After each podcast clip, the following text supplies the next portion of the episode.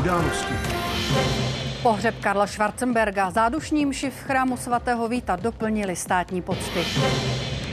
Intenzivní boje v Gaze. Izraelská armáda útočí proti teroristům na jihu i severu pásma.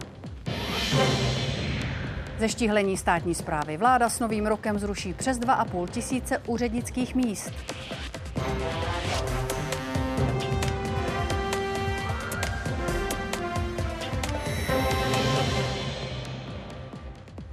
Sobotní události České televize začaly. Za nás oba, dobrý večer.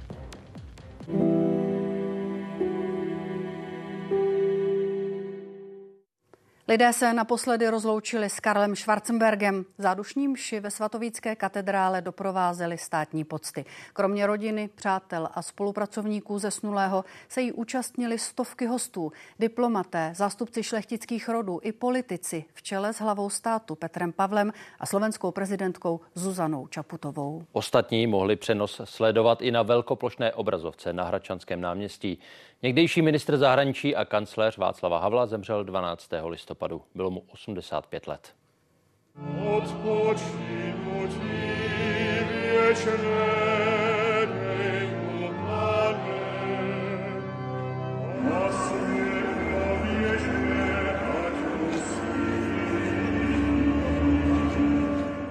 Odchází velká osobnost našich moderních dějin. Karel Schwarzenberg bude této zemi chybět.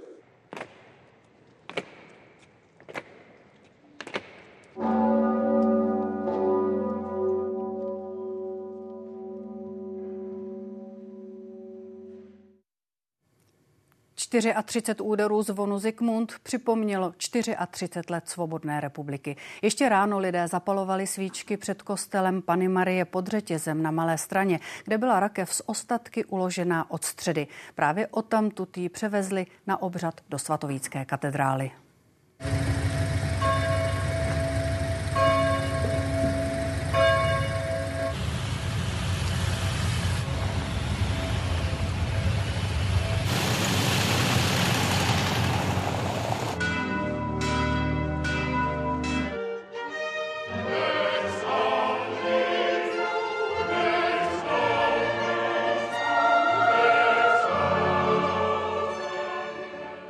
Všechny vás upřímně vítám k tomuto slavnostnímu, i když smutečnímu rozloučení. Až tisíc hostů v katedrále a stovky na Hračanském náměstí. Na Karla Schwarzenberga během obřadu vzpomínal Tomáš Halík jako na člověka, který byl vychovatelem soudobé české společnosti a spojoval velké hodnoty. Ukázal nám všem, jak je nesmírně důležité spojení češství a evropanství, vlastenectví a světovosti. Přímluvy přečetli Terezie Radoměřská, která je Schwarzenbergovou vzdálenou příbuznou a jeho blízký spolupracovník Miroslav Kalousek. Kež se na něm i na nás projeví síla božího milosrdenství a je uveden do slávy nebe, kde se s ním toužíme jednou setkat.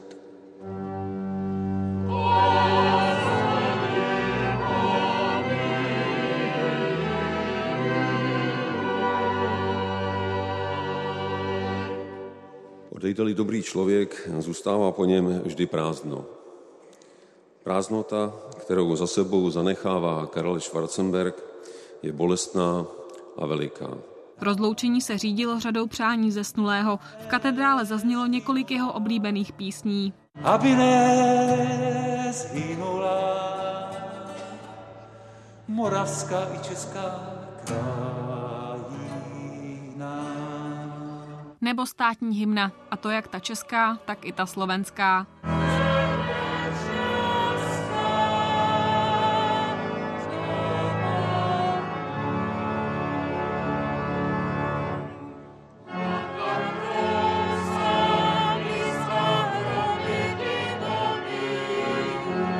Závěru zazněla koleda Narodil se Kristus Pán. Tu si zpívali i lidé na Hračanském náměstí.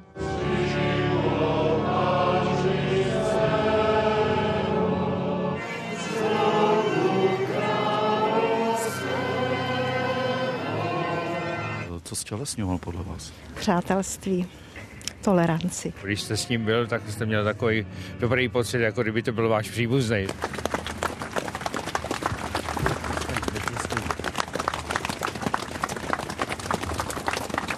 V doprovodu hradní stráže pak vůz z rakví Karla Schwarzenberga zamířil na hrad Orlík. Richard Samko a Kateřina Samková, Česká televize. Karel Schwarzenberg vyrůstal během druhé světové války v jižních Čechách. Jeho otec se zapojil do protinacistického odboje.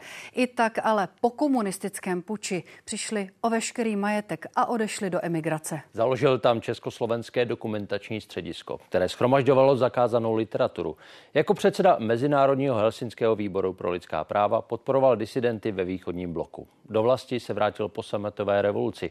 Stal se, jak už jsme říkali, vedoucím kanceláře prezidenta Václava Havla.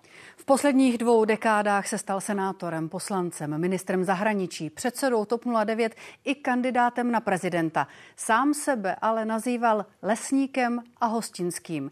Také z Orlíku a Čimelic, kam se rád vracel, se s ním dnes lidé přijeli rozloučit. Babička měla operaci nohy. Přesto Jaroslava Valová jede na pohřeb Karla Schwarzenberga. Ještě se zastavila v Čimilickém kostele. Karel ten, když, vždycky, když přišel, tak zpravidla si sednul, sednul tady. Otec Jaroslavy Valové pracoval jako vedoucí zahradník u Schwarzenbergů v Čimelicích. Dělal zahradního příručího a protože byl velice pilný a všimli si ho, to je vlastně před vchodem do toho domku vedle toho zámku. Je to fascinující, že tady náš praděda mohl pracovat. Měl tuhle tu možnost možnost nasávat tu atmosféru z toho zámku a takovou tu přísnou, ale morální výchovu a to vlastně přenášel i k nám do rodiny. Tady je moje sestra Ludmila, tohle to je Karel, kníže Karel. Sestra Jaroslavy Valové se později stala několikanásobnou mistrní světa na divoké vodě. Myslím si, že tam se teda taky jako zúročila ta přísná výchova. Já jsem se ale narodila až v roce 47 po válce. Rodinu zahradníka si Karel Schwarzenberg dobře pamatoval. Tady máme ty pozvánky. Je to teda smutná záležitost, ale velice se na to těším a jsem hrdá na to, že jsme s rodinou byli pozvani. Vnučky ji doprovodili až na místo. Richard Samko a Martin Donát, Česká televize. Vůz s rakví Karla Schwarzenberga přijel po obřadu do Orlického zámeckého parku před čtvrtou odpoledne. Je tam hrobka orlické větve šlechtického rodu. Zpráva pro tuto příležitost připravila kryptu i kapli. Tam už ale mohli pouze nejbližší. Po zhruba hodinové cestě přijel vůz z ostatky Karla Schwarzenberga sem mezi obce Kožlí a Orlík nad Vltavou, kde je jeden z vjezdů do anglického parku, který patří k zámku Orlík.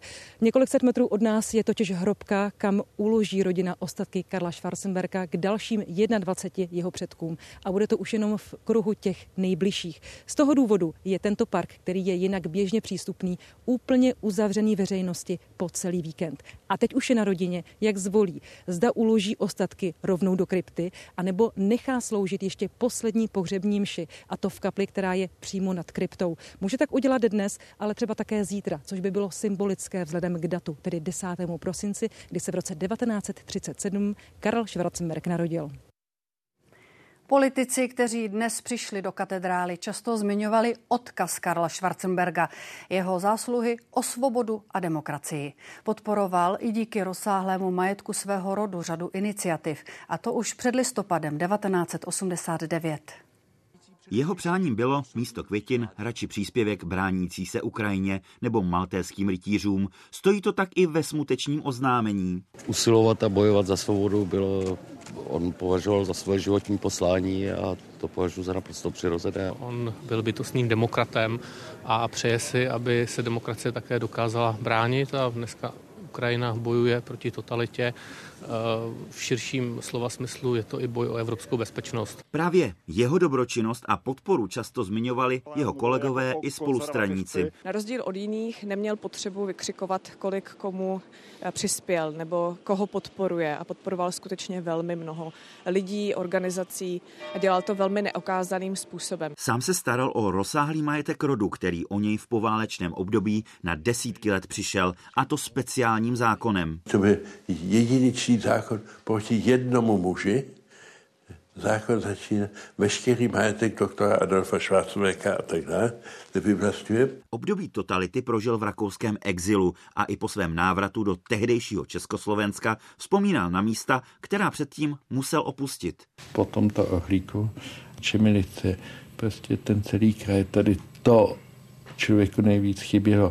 Vedle majetku po něm podle řady politiků zůstává zejména nehmotný odkaz. Jako hlava rodu s tisíciletou historií totiž představoval kontinuitu a spojení Česka s Evropou. On byl tou rozkročenou osobností, která uměla komunikovat napříč, která nám dávala pojítko s tou ztracenou minulostí, dávala nám nějaké zkušenosti a myslím i zdravý realismus prostě tady té zemi dal sám sebe. On politiku bral jako službu, neměl to zapotřebí a stejně do toho šel, stál po boku Václava Havla a nevzdal to ani ve chvílích, které nebyly jednoduché ani ve vysokém věku. A tohle jeho odhodlání sloužit té zemi, to je prostě ten základní odkaz. Velmi významnou roli sehrál v začátku 90. let v době, kdy se Česká republika otevírala světu a on využil všech svých kontaktů a tehdy po boku Václava Havla skutečně zviditelnili Českou republiku. A troufám si tvrdit, že z těch post socialistických zemí eh, možná úplně nejvíce. Jeho mimořádné zásluhy ocenil také prezident, který mu v říjnu udělil nejvyšší státní vyznamenání.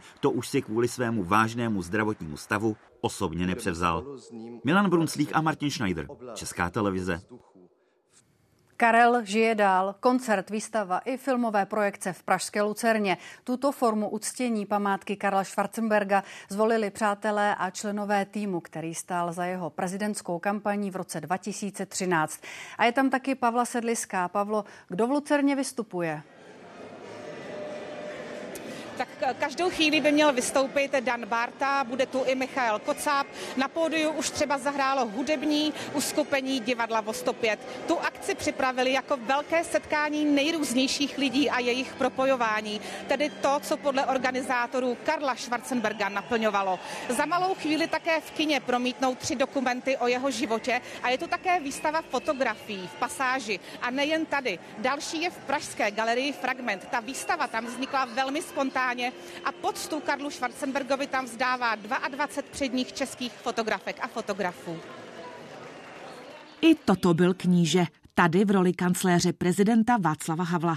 Fotografie vznikla v roce 1990 při návštěvě Slovenska. Tam tehdy intenzivně začalo pršet a vlastně členové té delegace všichni měli dešníky a on jediný využil svoji kapucu. Tento snímek vznikl o dva roky později na hradě. To si pamatuju, protože to je ten den, kdy pan prezident oznámil abdikaci v roce 90 dva. A potom tohle to je fotografie taky ze začátku 90. let. A to je na Václavském náměstí. Byl to člověk krásný, bezprostřední, velmi vstřícný. Neměl rád stylizované fotografie a nucené pozování před objektivem.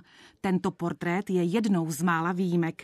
David Neff měl na něj místo obvyklé hodiny jen pár minut. Jsem jednou jako blikl těmi, těmi ateliérovými flashy a on se zvedl ze židle, že už je to hotový. Jsem ho znovu musel jako přesvědčovat, aby ještě usedl. Tak mi dovolil asi jako tak ještě pět. Ten jemný úsměv tam je a myslím si, že se smál sám sobě a absurditě té situace. Asi považoval v životě jako za jiný věci za důležitější, než je být zvětšněný a, a ještě ke všemu napudrovaný. K němu člověk musel mít respekt, aniž by ho ze sebe vynucoval. Úplně samozřejmě. Nepovažoval za nutné ani žádoucí své pocity před fotoaparátem skrývat, jak potvrzují i slova Michaela Žantovského. Když se cítil být zhnusen, zatvářil se zhnuseně a když ho něco potěšilo, pochopil to z fotografie každý. Pavla Sedliská, Česká televize. Izrael nařídil evakuaci centra největšího města na jihu pásma Gazy. Operace proti Hamásu se stále víc soustředuje právě tam. Armádní zdroje tvrdí, že vojáci budou pro dosažení současných cílů v Gaze potřebovat až dva další měsíce. Mezinárodní tlak na ochranu civilistů ale stále stoupá. Rada bezpečnosti hlasovala v pátek o rezoluci, která požadovala okamžitý klid zbraní. Vetem ji zablokovali Spojené státy. Chodby, kudy ještě před několika týdny běhali děti, se změnily v bojiště. Záběry izraelské armády mají ukazovat teroristy Hamásu skrývající se ve škole. Potom, co střelba utichla, našli vojáci uvnitř jejich možné útočiště. Našli jsme tunelovou šachtu, která vede dovnitř.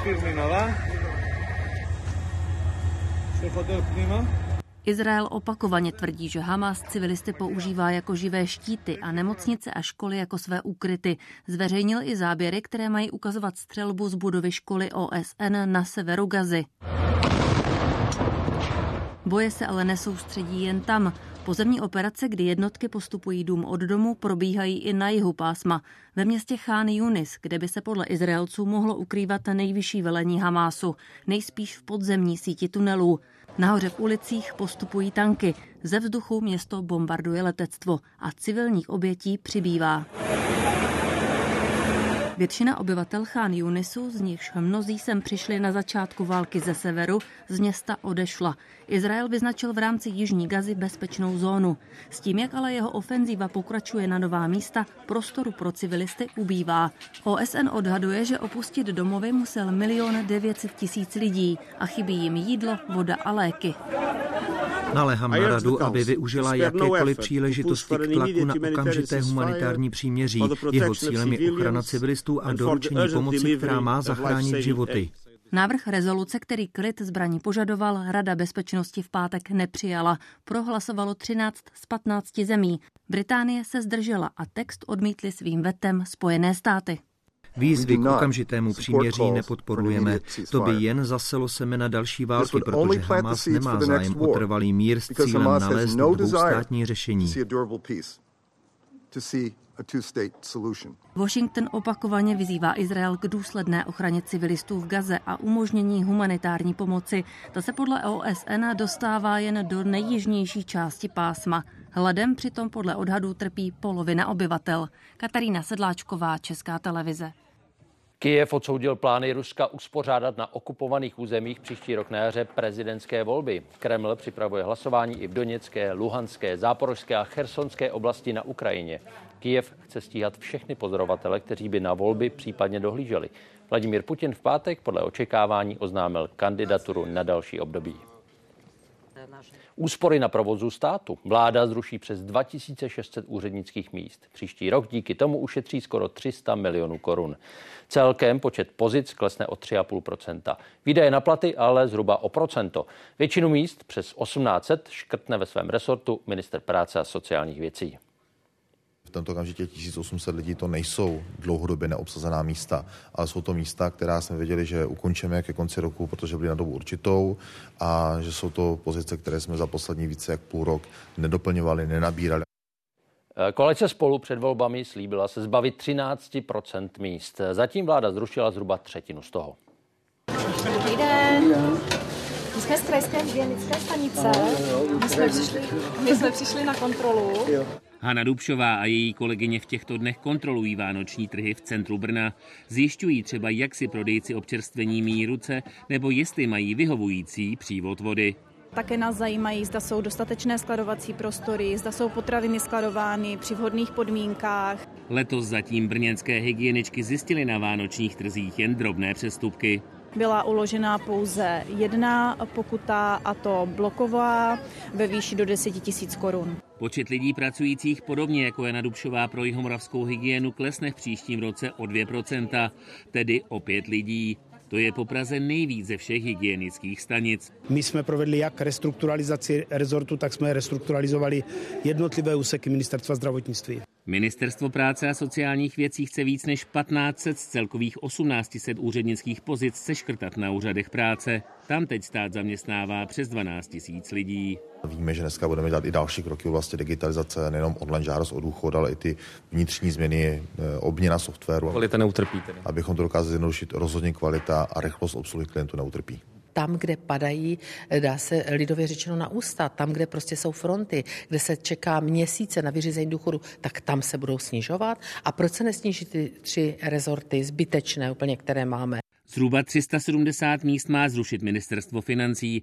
a třeba 70 pozic má zaniknout na rezortu zahraničí. Ministr Jan Lipavský vysvětluje, že na nich pracovali hlavně lidé, kteří zajišťovali české předsednictví Evropské unii. Já velmi dbám na to, abychom nemuseli nějak omezovat rozsah našich diplomatických aktivit. Bylo by to na širší eh, debatu, není to jenom o tom v vozovkách jednoduše ušetřit. To je takový marketingový krok. Eh, většina z těch míst jsou buď neobsazená, anebo jsou to projektová místa, kdy eh, skončí projekt a samozřejmě tím končí ti úředníci. To ale odmítá ministr vnitra Vít Rakušan, který snižování počtu úředníků pro vládu připravoval. Tady skutečně tři pětiny těch míst, které byly do systemizace za všechny rezorty dány, tak jsou místa obsazená. To znamená ta, která reálně v téhle chvíli budou zrušena. Ministr financí Zbyněk Staňura teď oznámil, že vláda chce snižovat počet úřednických míst i v dalších letech. Nejdřív ale podle něj kabinet bude muset omezit rozsah prací, které úředníci dělají.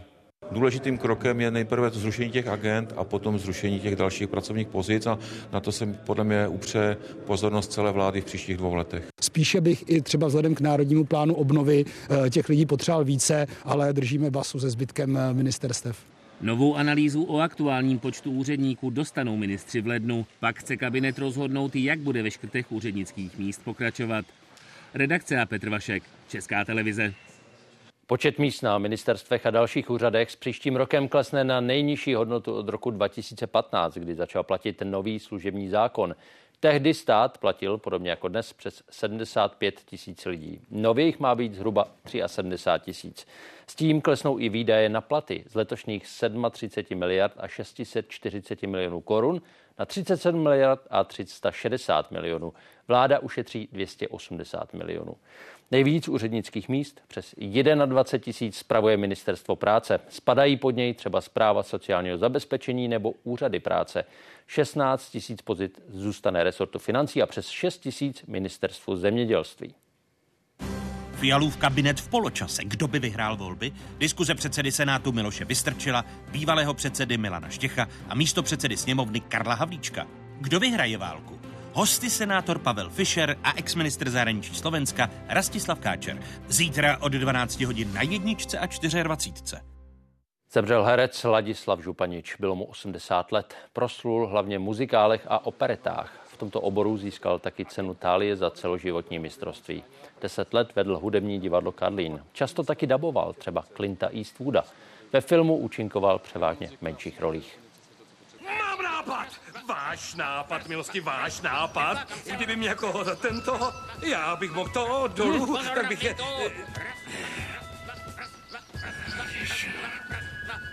O, milosti! První ucelená pravidla pro regulaci umělé inteligence na světě předběžně dohodla Evropská unie. Předcházelo tomu několika denní jednání zástupců členských států a Evropského parlamentu. Co přesně obsahují a od kdy by měla platit, řekne z Bruselu Petr Obrovský. Zbývá doladit poslední detaily a pak už bude na řadě formální schválení v radě a parlamentu. K tomu by mohlo dojít na jaře. Samotná pravidla budou účinná dva roky poté, tedy nejspíš v průběhu roku 2026. Takzvaný akt o umělé inteligenci například stanoví, kdy je možné využívat technologii rozpoznávání obličejů a emocí na základě biometrických údajů. Úplně zakázané to bude na pracovištích, ve školách nebo v obchodech. Pouze státní orgány mají mít několik výjimek, třeba při hrozbě teroristického útoku nebo při pátrání po obětech trestných činů. Akt taky zakáže firmám využívat takzvané sociální skóre, tedy hodnocení lidí na základě údajů, které po sobě nechávají na sociálních sítích. V případě porušení hrozí firmám pokuty do výše až 1 miliardy korun nebo 7% celosvětového obratu. Jak už jsme říkali, je to první ucelená regulace svého druhu na světě. 27 chce tímto způsobem podchytit rychle se rozvíjející technologii, která může mít zásadní dopady na biznis i společnost. Třeba tím, tím, že umělá inteligence umí vytvořit obrazy, zvuky a videa, které působí jako skutečné a může sehrát důležitou roli při šílení v šíření falešných e, zpráv. Jakýkoliv obsah vytvořený umělou inteligencí tedy mus, bude muset být jasně označen. Očekává se navíc, že dojde k takzvanému bruselskému efektu, tedy že zbytek světa bude podrobně sledovat, jak nová pravidla v Evropě zafungují a případně se jimi inspiruje.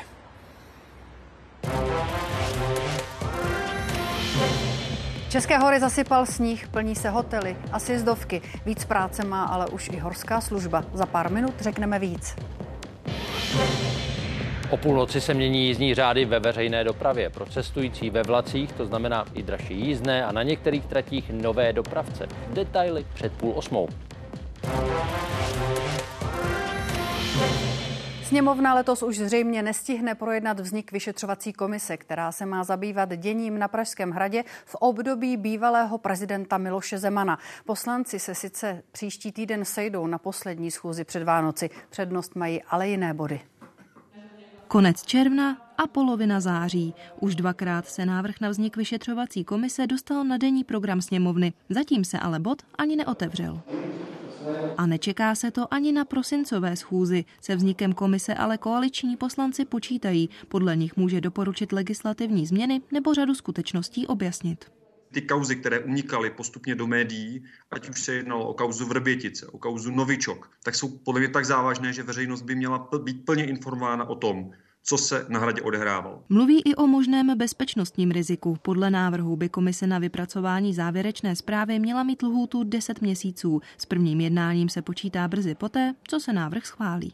Určitě to není nějaká ostrakizace kohokoliv, ale pokud existují nějaké pochybnosti a některé z té doby určitě jsou a sněmovna je suverén a má samozřejmě právo se k takové věci rozhodnout. Obě opoziční hnutí mají vůči možnému vzniku této vyšetřovací komise výhrady a neplánují tak návrh podpořit. Počítá se přitom i s tím, že svého zástupce by tam mohly mít všechny poslanecké kluby je to zase úplně, eh, úplná ztráta času. Jestliže něco se stalo, něco, co byly porušeny tyto zákony, třeba trestně právní zákony, máme tady orgány činné v trestním řízení, ty nekonají. Jestli tam byly nějaké pochybení, tak je potřeba napsat trestní oznámení a podat to na policii, ať to vyřeší.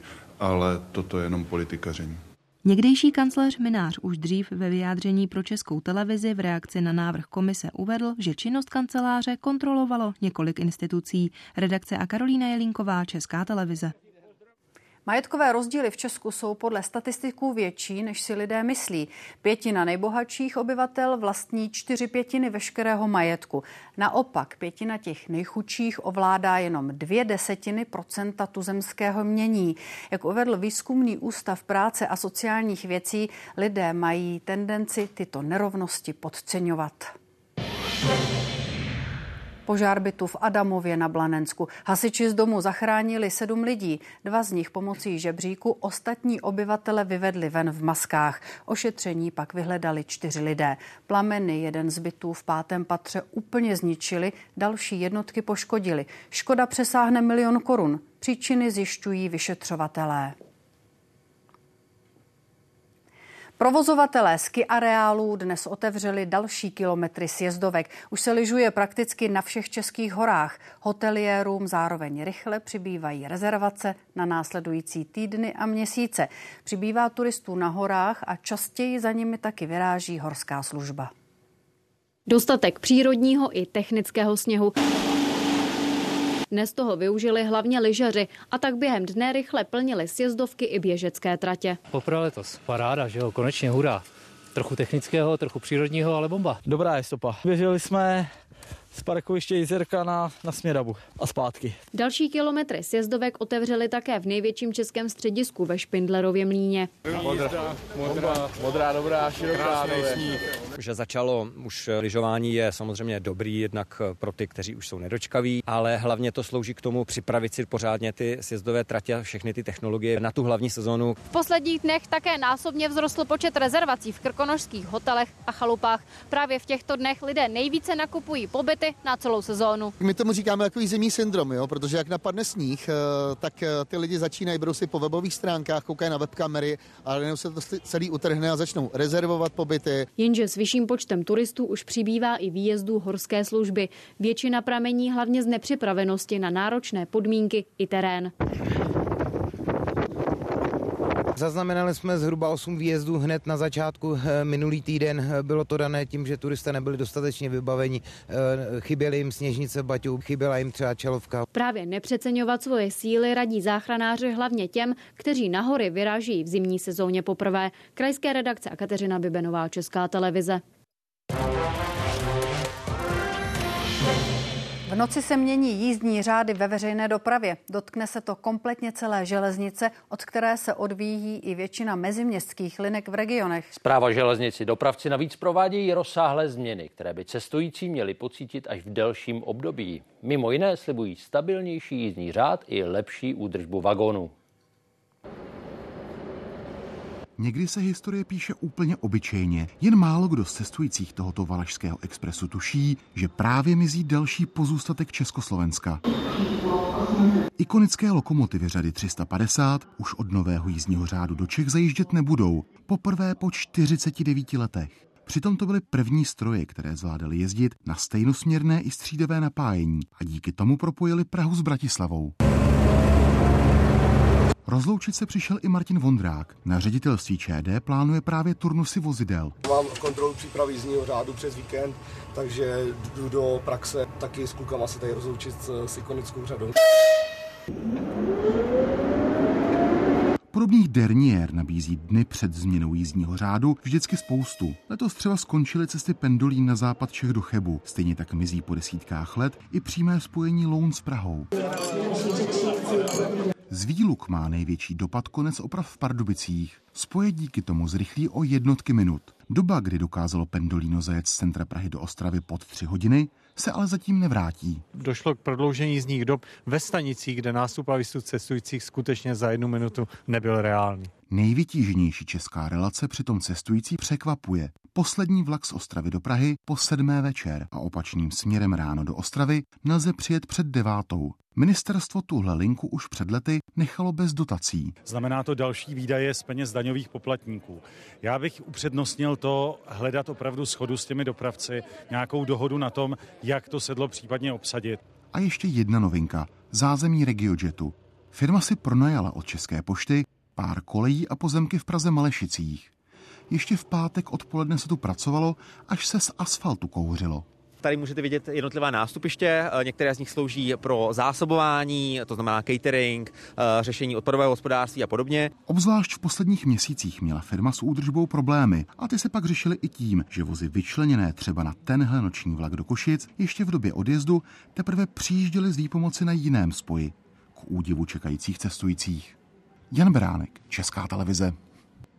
Cestující čekají i další změny. O víkendu se třeba otevírají i dvě nové železniční zastávky. Jedna v Praze na Rajské zahradě na trati z, pra- z Prahy do Nymburka. Tam vzniká i nový přestup na metro. Druhá zastávka je na lokálce s Chrudimi do Skutče u vesnice Orel, kousek od Slatiňan. Končí i výluky na dvou frekventovaných mostech. V Brně přes Svratku a pak v Pardubicích. Některé spoje už nebudou muset jezdit na jiná nádraží. Počet vlaků zůstává skoro stejný jako v loni. Celkově ubylo podle zprávy železnic asi 20 spojů za den. Cestující ale čeká i zdražení. Standardní jízdné českých drah a jednotný státní tarif vzrostou v průměru o necelých 10% Dráhy to zdůvodňují inflací i růstem nákladů. Soukromí dopravci na dálkových linkách používají dynamický výpočet ceny a zdražení není tak zřejmé. Třeba zítřejší jízdenky z Ostravy do Prahy stojí ale nejčastěji mezi 500 a 900 korunami. Ještě před pěti lety to byla polovina. Za víc peněz dopravci slibují třeba čistší vagóny, lepší servis, ale hlavně méně spožděných spojů. Právě na to si cestující stěžují nejčastěji. Cestování tuzemskými vlaky vyzkoušeli i naši redaktoři. Ve špičce vyrazili na dvě stratí.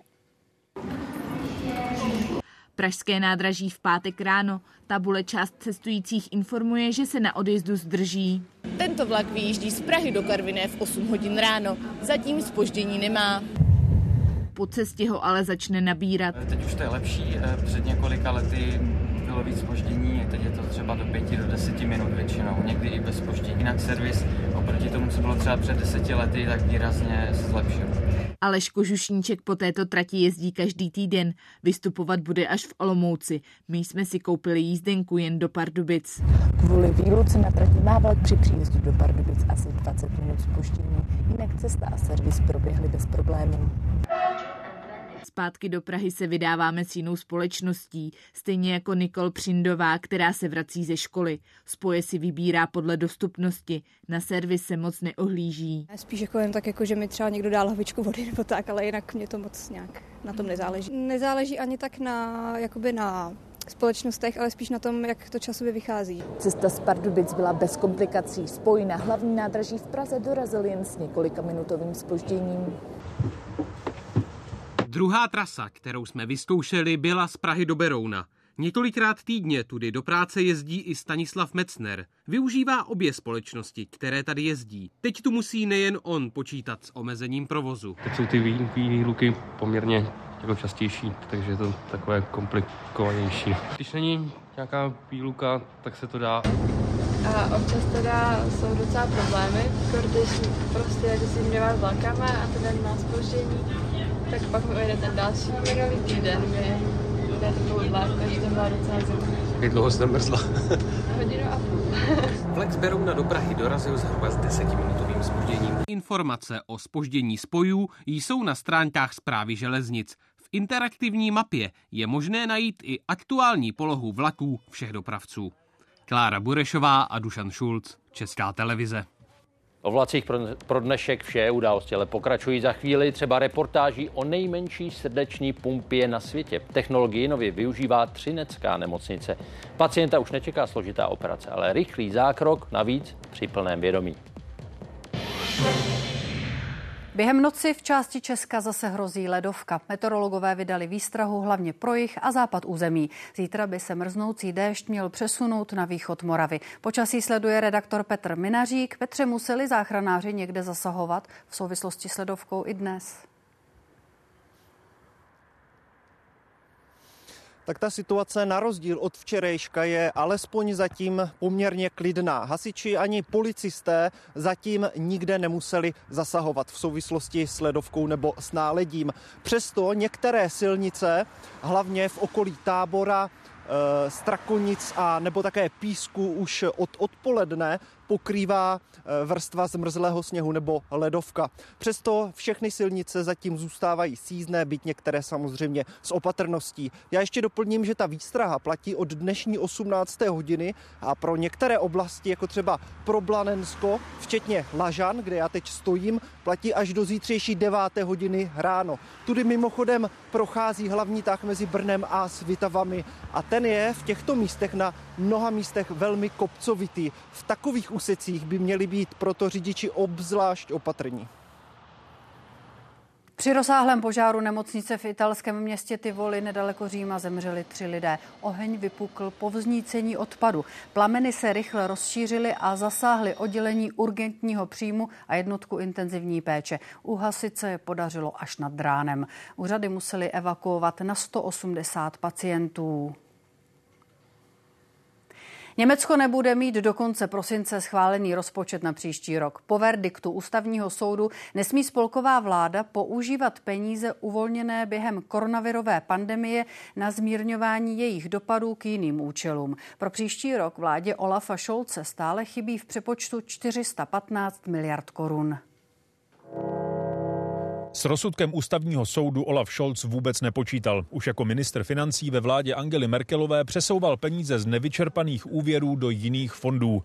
Co bylo možné tehdy, mělo být podle něj možné i teď. Jenže soudci v Karlsruhe mu udělali zcela doslovně čáru přes rozpočet. Tento rozsudek vytváří novou realitu pro spolkovou vládu a pro všechny současné i budoucí spolkové a zemské vlády. Realitu, která velmi stěžuje dosažení důležitých a široce sdílených cílů pro naše zemi. wichtige und weithin geteilte Ziele für unser Land zu erreichen. Podle soudu je vládní rozpočet v rozporu s dluhovou brzdou, která v Německu platí od roku 2009. Nové dluhy smí Německo dělat jen když vláda vyhlásí a parlament schválí stav nouze. Pokud budete i nadále ohrožovat naše veřejné finance a tlačit naši ekonomiku ke zdi, uděláme vše, co bude v našich silách, abychom zajistili, že vaše federální vláda s tímto strašákem co nejrychleji skoncuje. Koaliční strany chtějí splnit předvolební sliby. Sociální demokraté zvýšení dávek, zelení podporu a dekarbonizaci průmyslu. Liberálové nezvyšování daní. Všechno ale stojí peníze, které bez covidových úvěrů chybí. Aktuálně 17 miliard eur. Minister financí chce proto radši šetřit, než utrácet. Nejsem přesvědčen, že Německo může ve střednědobém a dlouhodobém horizontu zajistit svou konkurenceschopnost, prosperitu a sociální jistoty prostřednictvím dotací. Spolková vláda se snaží zalepit díru v rozpočtu pro příští rok. V koalici je znatelné napětí. Žádná ze tří stran se nechce vzdát svých plánů, které si vzájemně před více než dvěma lety potvrdili v koaliční smlouvě. V ohrožení jsou státní garance. Průmysl počítal s levnější energií, investoři se státními pobídkami. Vláda zatím nemá plán a do konce roku ani rozpočet. Je to největší politická krize Olafa Šolce. Důvěra ve vládu klesá, stejně jako popularita kancléře. Z Berlína Pavel Polák, Česká televize. Do Česka míří betlemské světlo, vezou ho skauti vlakem z rakouského lince. Plamínek je jedním z novodobých symbolů Vánoc.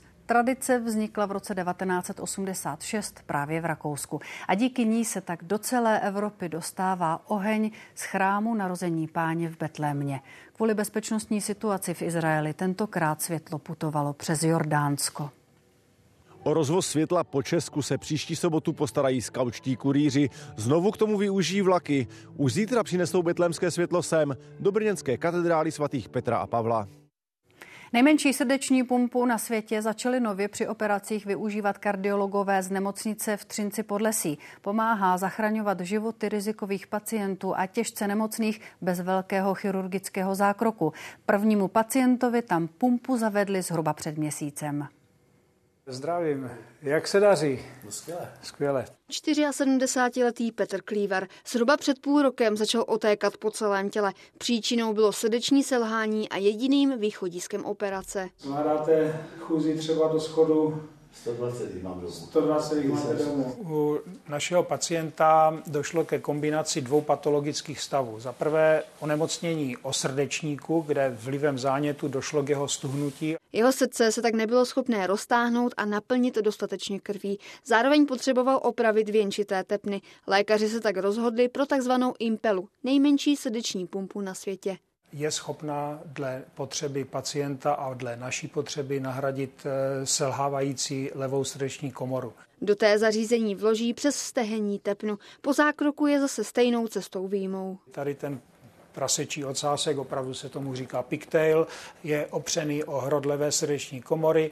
Zde ta distální část nasává krev. Zařízení mohou lékaři využít u dvou skupin nemocných u akutních pacientů v kardiogenním šoku, kde eh, poskytuje pacientovi šanci na přežití a nám na to, abychom provedli pacientovi opravu poškozených věnčitých tepen. Druhou skupinou jsou ti s naplánovanou náročnou srdeční operací, během které by hrozilo zhroucení krevního oběhu, tedy i případ pana Klívara.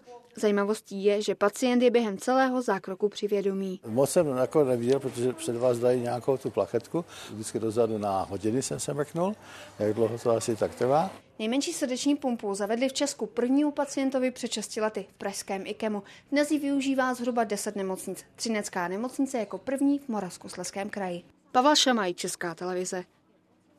Pohled do nitra Gorgosaura, velkého ještěra z čeledi tyrannosaurovitých. Vědcům z Kanady se podařilo analyzovat obsah žaludku skamenělého 75 milionů let starého tvora. Našli v něm dva menší mladé dinosaury. Paleontologové Královského Tyrellova muzea exemplář objevili v kanadské Albertě a získali tak nové poznatky o tom, jak se masožraví ještěři stravovali. Denně podle České obchodní inspekce na internetu přibývá prodejců s nekalými praktikami. Zvlášť teď před Vánoci je při nákupech důležitá obezřetnost. Informace o podezřelých e-shopech najdou zákazníci u organizací zaměřených na ochranu spotřebitelů. Při kliknutí na záložku kontakty se objeví jen formulář, chybí jméno, adresa a další informace o společnosti. Podmínky vrácení zboží obsahují chyby.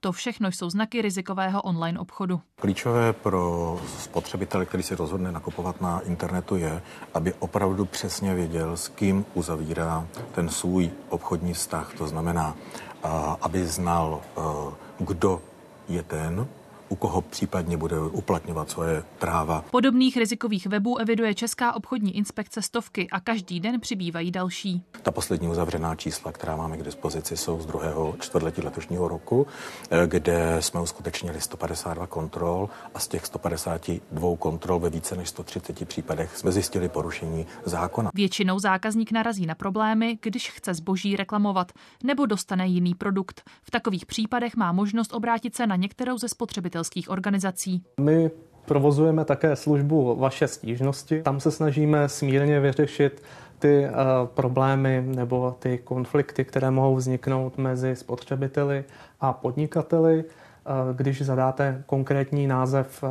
název firmy, tak vám také vyjede mhm. hodnocení, jakým, jakým způsobem se zabývá těmi stížnostmi. Při nákupech online mají lidé právo vrátit zboží do 14 dnů, jenže rizikové weby to často nerespektují. Vymáhání těch práv ex post je velmi komplikované, protože se na něj nemusí, na tu situaci se nemusí uplatnit česká právní úprava. I když webová stránka má doménu .cz, ve skutečnosti může totiž zákazník jednat se zahraničním obchodníkem.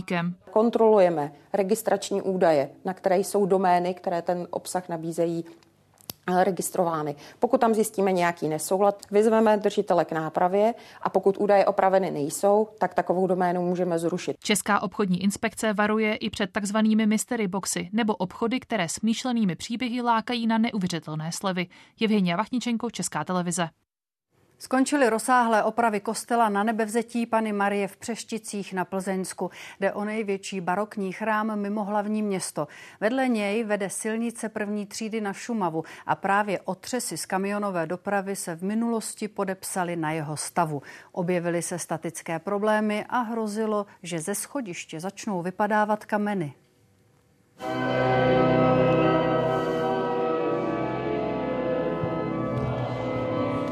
Opravy dominanty Jižního Plzeňska trvaly víc než dva roky a stály 84 milionů korun. Náročné byly nejen stavební práce, ale i ty restaurátorské. Schody byl velký problém, protože ta doprava je úplně rozhasila doslova a bylo tam, musel jsem tam velice mnoho těch prvků udělat úplně nových. Česká kina začala promítat dokument o jednom z nejvýznamnějších a zároveň nejkontroverznějších výtvarníků současnosti Jeffu Kuncovi. Jeho díla se prodávají i za desítky milionů dolarů. Přitom spousty z nich se skoro ani nedotkne. Vytváří je jeho tým.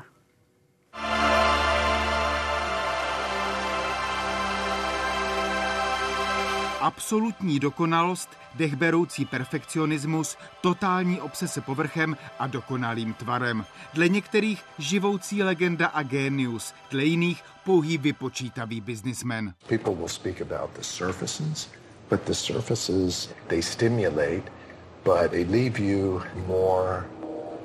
Susceptible to this type of contemplation.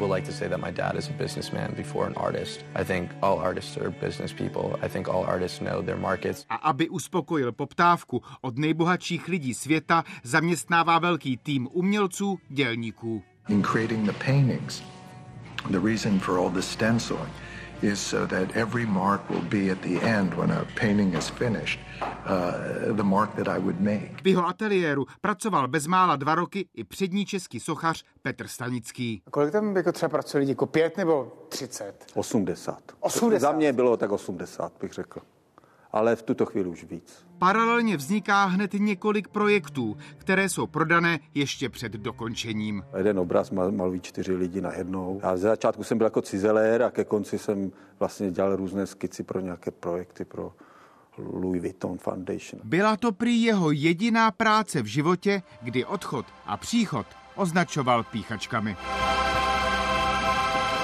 Mario Kubaš, Česká televize. Dál sledujeme dění na Blízkém východě. O situaci v pásmu Gazy bude v neděli jednat vedení Světové zdravotnické organizace. A zítra je druhá adventní neděle zvaná bronzová. Obchodníci mají dva týdny před štědrým dnem tržby vyšší až o desítky procent.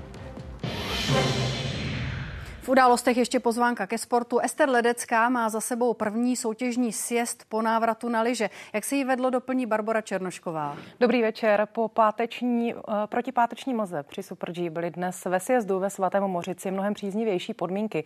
Ester Ledecká stáhla svou ztrátu na nejlepší závodnice o více než polovinu. Stačilo to na 22. místo.